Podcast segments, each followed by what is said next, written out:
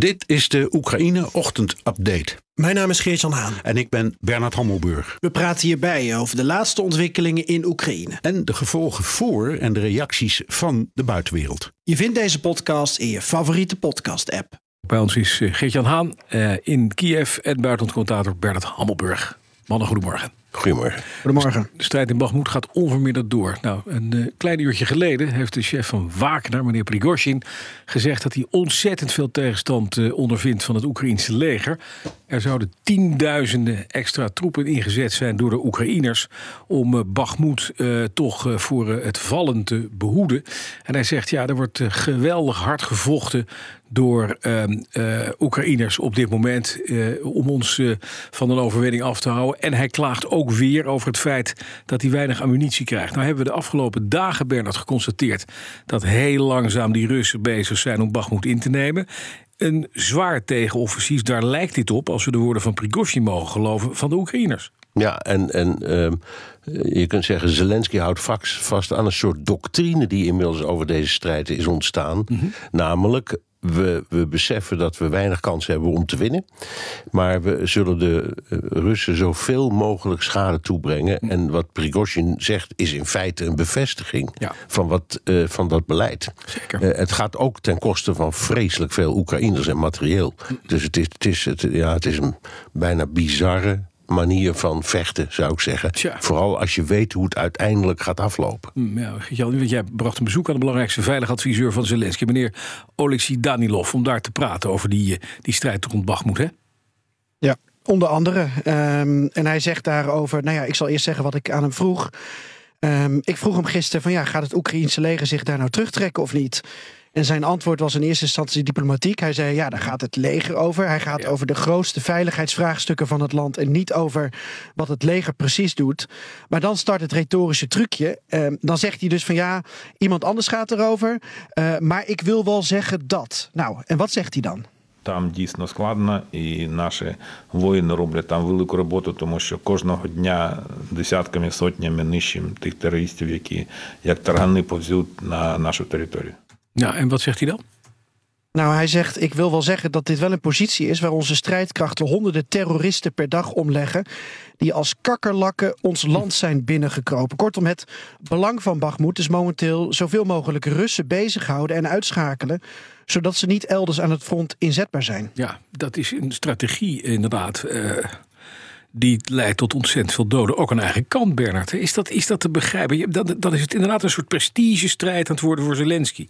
Nou, prestige vind ik een moeilijk onderwerp. Omdat het gaat volgens mij niet om de eer. Nee. Het gaat over Zelensky's overtuiging dat dit strategisch een enorm belangrijk moment is. Mm-hmm. En dat hij dus weliswaar het waarschijnlijk niet haalt, maar dan zoveel terroristen heeft weten te doden, dat toch voordeel heeft. En je weet, er is een dispuut over met president Biden, die steeds adviseert van hou er nou mee op, man, en gebruik je mensen en je materieel om te hergroeperen en te beginnen aan een eigen voorjaarsoffensief.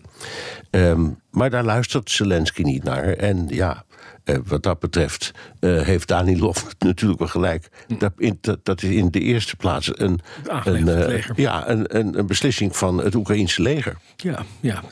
Met diezelfde Danilov sprak je ook over een aantal andere zaken, Geert-Jan. Hij is de plaatsvervangend voorzitter van de Nationale Defensie- en Veiligheidsraad van de Oekraïne. Dus eigenlijk de man die naast Zelensky staat. Wat heb je nog meer besproken met hem? Zal ik jullie heel kort even meenemen naar het gebouw? Want hoe kom je in oorlogstijd in het gebouw van de Veiligheidsraad uit? Mm-hmm. Je moet eerst langs een checkpoint. Het is in het centrum van Kiev. Paspoort laten zien. En dan kom je op een soort militair terrein, maar dan Sovjet-stijl. Dus niet een kazerne zoals we in Nederland kennen, maar allemaal van die oude gebouwen. Het zijn allemaal blokken. Je ziet alleen niet goed waar je in moet, want er hangen allemaal camouflagenetten dus over dat gebouw van die Veiligheidsraad heen. Dan ga je naar binnen, nog een keer paspoort, tassen controleren. Want je gaat toch met de belangrijkste man op het gebied van veiligheid praten. Nou, dan mag je plaatsnemen in een prachtige vergaderzaal. En dan vooral hopen dat het doorgaat. Als er een urgente crisis is, gaat de veiligheid van het land voor BNR. Was ik het niet mee eens, zei ik ook. Maar uiteindelijk moest ik een half uur wachten, omdat Danilov vrij zenuwachtig met Zelensky aan het bellen was over een aantal crises. Maar uiteindelijk had hij dus nog een half uurtje tijd voor mij. En toen ging het dus ook over die raketbarrage op bijvoorbeeld Kiev. Daar wordt al 2 weken over gerept. Ik zei tegen Danilov, voor mijn gevoel is het al 2 weken rustig hier sinds ik in Oekraïne ben. Maar daar is hij het dan niet mee eens. En dan begint hij een reeks Oekraïnse regio's op te sommen. У нас були обстріли Хмельницького, у нас були обстріли Харкова, Дніпропетровська, Одеса і інших регіонів. Це не значить, що у нас немає втрат саме за ці 2 тижні. Ja, Danilov zegt dat jij in Kiev niks meemaakt, betekent dat je geluk hebt. Want in Khmelnytsky, Dnipro, Odessa, Kharkiv hebben ze dat geluk niet. Vannacht in Zaporizhzhia een flatgebouw geraakt met doden. Waarschijnlijk meer doden dan we nu ook weten. Ja. Maar dat is natuurlijk ons perspectief, Bas. We hebben ons wekenlang op Kiev gefocust. Ik zit daar nu ook natuurlijk. Maar het gaat hier niet om de veiligheid van één stad, maar van het hele land. En dat is nou wel het grootste land van Europa. Het is je dan niet voor te stellen dat er op 1000 kilometer afstand wel iets gebeurt. Ja, precies. Wat zegt hij trouwens over het andere? Want het front, wat de gemoederen sterk bezighoudt, hij zegt dat andere plekken worden ook belaagd. Er zouden ook vermeende sabotageacties zijn van het Oekraïense leger in Mariupol. Maar ook op de Krim. Zelfs in Rusland, waar drones zouden zijn afgeschoten op infrastructuur in de buurt van Moskou. Ook in Belarus. Heeft hij daar iets over gezegd tegen je? Ik heb het geprobeerd. Ik heb een paar kritische omschrijvingen als antwoord teruggekregen. En ik ben benieuwd hoe Bernard dan die uitspraken analyseert als groot kenner van dit soort diplomatie. Hij zei bijvoorbeeld, als Rusland Oekraïne binnenvalt en aanvalt, is het niet gek dat er Bavovna in Rusland is. Bavovna is het lokale woord voor explosies. Dus hij zegt, het is niet gek dat er explosies in Rusland zijn. Ja. Punt. En uitspraak 2, een drone in de Russische stad Kolomna. Een Oekraïense drone, ik kan er niks over zeggen. Ik ben daar niet geweest, ik heb het niet met mijn eigen ogen gezien. Is dat impliciet een bekentenis, Bernard? Nee, ik denk dat hij, precies zoals Geert-Jan zegt, een soort diplomatieke truc probeert. Want hij weet natuurlijk precies wat daar is gebeurd. En de discussie die ik hoor vanuit Amerikaanse bronnen, is dat men denkt dat Biden al is overgegaan tot de levering van dat langere geschut. Daar heeft hij in principe toestemming voor gegeven. Hè. Ze hebben nu HIMARS, maar die komen maar 70 of 80 kilometer. En er zou nieuw geschut worden geleverd dat een bereik heeft van 150 kilometer. Ja. En het bijzondere van dat geschut is dat het bijna tot op de meter nauwkeurig is af te stellen. Aha. En als je ziet waar de inslagen zijn geweest op Russisch gebied, dat is zo'n precisiewerk, dat is met een drone eigenlijk niet zo makkelijk. Je moet je voorstellen, dit is een soort kruisraket. Is het niet hoor, maar het is een projectiel, dat wordt dan afgeschoten. Maar het heeft een heel ingenieus GPS-achtig systeem. En ik vermoed dat dat het geval is. Dus dat we een uitbreiding ook van de oorlog zien, die er zo stiekempjes tussenin kruipt, zou ik maar zeggen. Ja. Mag ik een klein dingetje toevoegen? Ik heb morgen een interview met een minister van Digitale Transformatie. En Oekraïners die hebben een DigiD, net als wij in Nederland hebben, maar dan zo geavanceerd dat ze ook oorlogsgerelateerde dingen daarin kunnen aangeven. Stel je woont in Mariupol, dan woon je dus in bezet gebied, maar stel je bent daar partizaan, je zit in het verzet, dan kun je via je DigiD de coördinaten doorgeven van waar veel Russen zitten of waar een Russische opslag zit. Altijd handig. En die coördinaten worden dan weer doorgegeven. En dat kan dus via je DigiD. Ja. Is dat even handig? En die kun je programmeren in dat nieuwe raketsysteem. Dat is geleverd. Dus het klinkt allemaal heel plausibel. Ja. En jongens, ik denk dat dat is wat we zien gebeuren. Ja, precies. Maar dan even naar iets, ten slotte, naar 2 dingen nog. Bernard, allereerst China, Rusland, bondgenoot Belarus. En meneer Lukashenko is in China, roept op tot vrede daar. Diplomatieke kringen horen we over het woord, onderhandelingen wat meer. Maar ja, wacht even, Belarus die dan zegt samen met Xi Jinping, we moeten dat conflict tot een goed einde brengen met vredesonderhandelingen. Belarus stelt al zijn luchtmachtbasis af, traint Russische soldaten. Ja, dit is allemaal voor de bühne dus.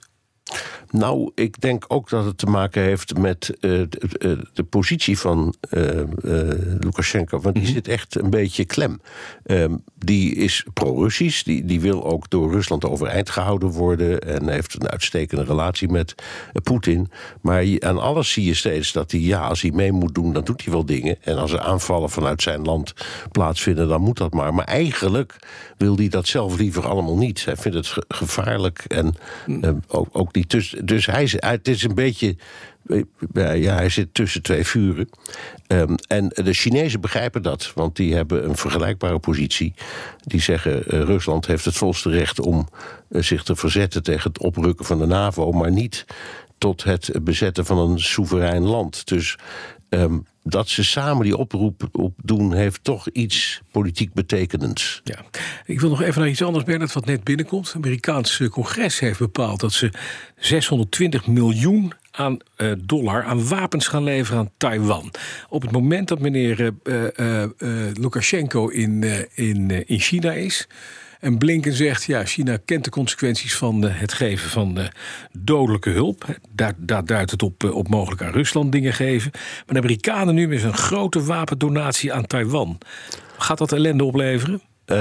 Dat is een goeie. Het is over 650 miljoen, is overigens niet zo ongelooflijk veel. Nee, maar ze leveren continu en veel wapens. Er zitten ook Amerikaanse soldaten daar. Ja. Kijk, wat in Amerika zeer speelt, is het idee van deze oorlog in Oekraïne, die is vroeg of laat afgelopen, ja, of die bevriest. En dan kunnen we er niet zo verschrikkelijk veel meer mee. Wat ze echt vrezen is een conflict met China, ja, over Taiwan. Ja. En in China worden daar steeds toespelingen op gemaakt. Dus ik denk dat Amerika... Het heeft in feite niks met elkaar te maken. Nee. Dat Amerika nu duidelijk maakt aan China van, wacht even, wij weten precies wat jullie nu proberen, waar je mee bezig bent, waar je je op voorbereidt. Wij ook. Dus kom maar op. Dat is een beetje, denk ik, wat er gebeurt. Bij BNR ben je altijd als eerste op de hoogte van het laatste nieuws. Luister dagelijks live via internet. Jelle Maasbach. Wesley Weerts. We zijn er voor je met het leukste, opvallendste, maar natuurlijk ook het belangrijkste nieuws. Tijdens de presentatie van die halfjaarcijfers toen die beurskoers in elkaar kukkelde. BNR Beurs. Voor de slimme belegger. Blijf scherp en mis niets.